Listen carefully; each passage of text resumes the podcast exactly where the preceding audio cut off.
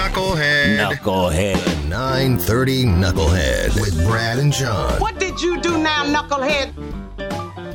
Brad and John, KISM, 930 Knucklehead runners up. Let's go to a ski hill where there's a Florida guy. That Yeah. right there, Florida guy out of his that's a element. recipe for disaster. He's on the chairlift in Utah in Park City and starts punching the guy in, on the uh, uh, stranger on the chairlift, and the guy behind him in the t- in the ski lift uh, ski lift chair behind him is filming the whole thing. The cops are waiting. By the time they get to the top of the mountain, they arrest him for assault.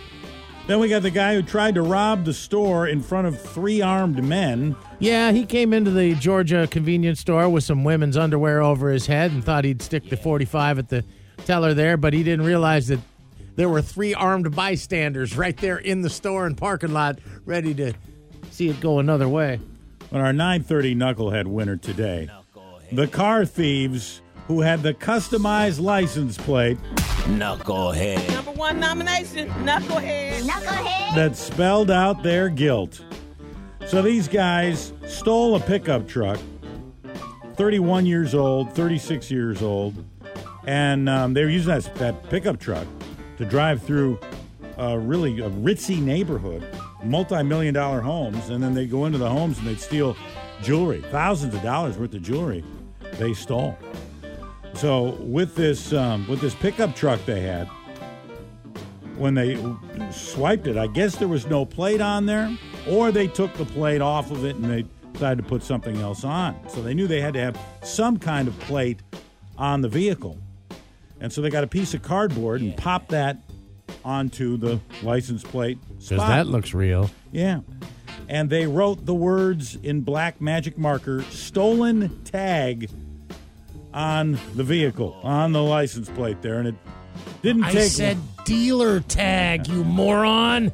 didn't take long for people in that neighborhood to um, take note of that. Hey, there's some pickup truck parked funny in our neighborhood uh, with the stolen tag. So they call the cops, and the cops come into the neighborhood. They take a look inside of that pickup truck, and they find all the jewelry, a gun, and some other goodies, and they bust these two knuckleheads. Our winners today, thanks to the Rockfish Grill.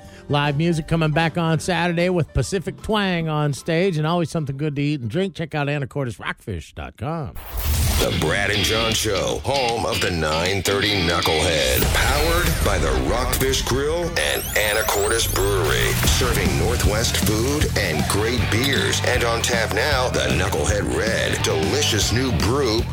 Perfect for any day. Check out the menu, event schedule, and live music lineup at anacortesrockfish.com. Located on the corner of 4th and Commercial in downtown Anacortes. Don't be a knucklehead. Get to the Rockfish Grill.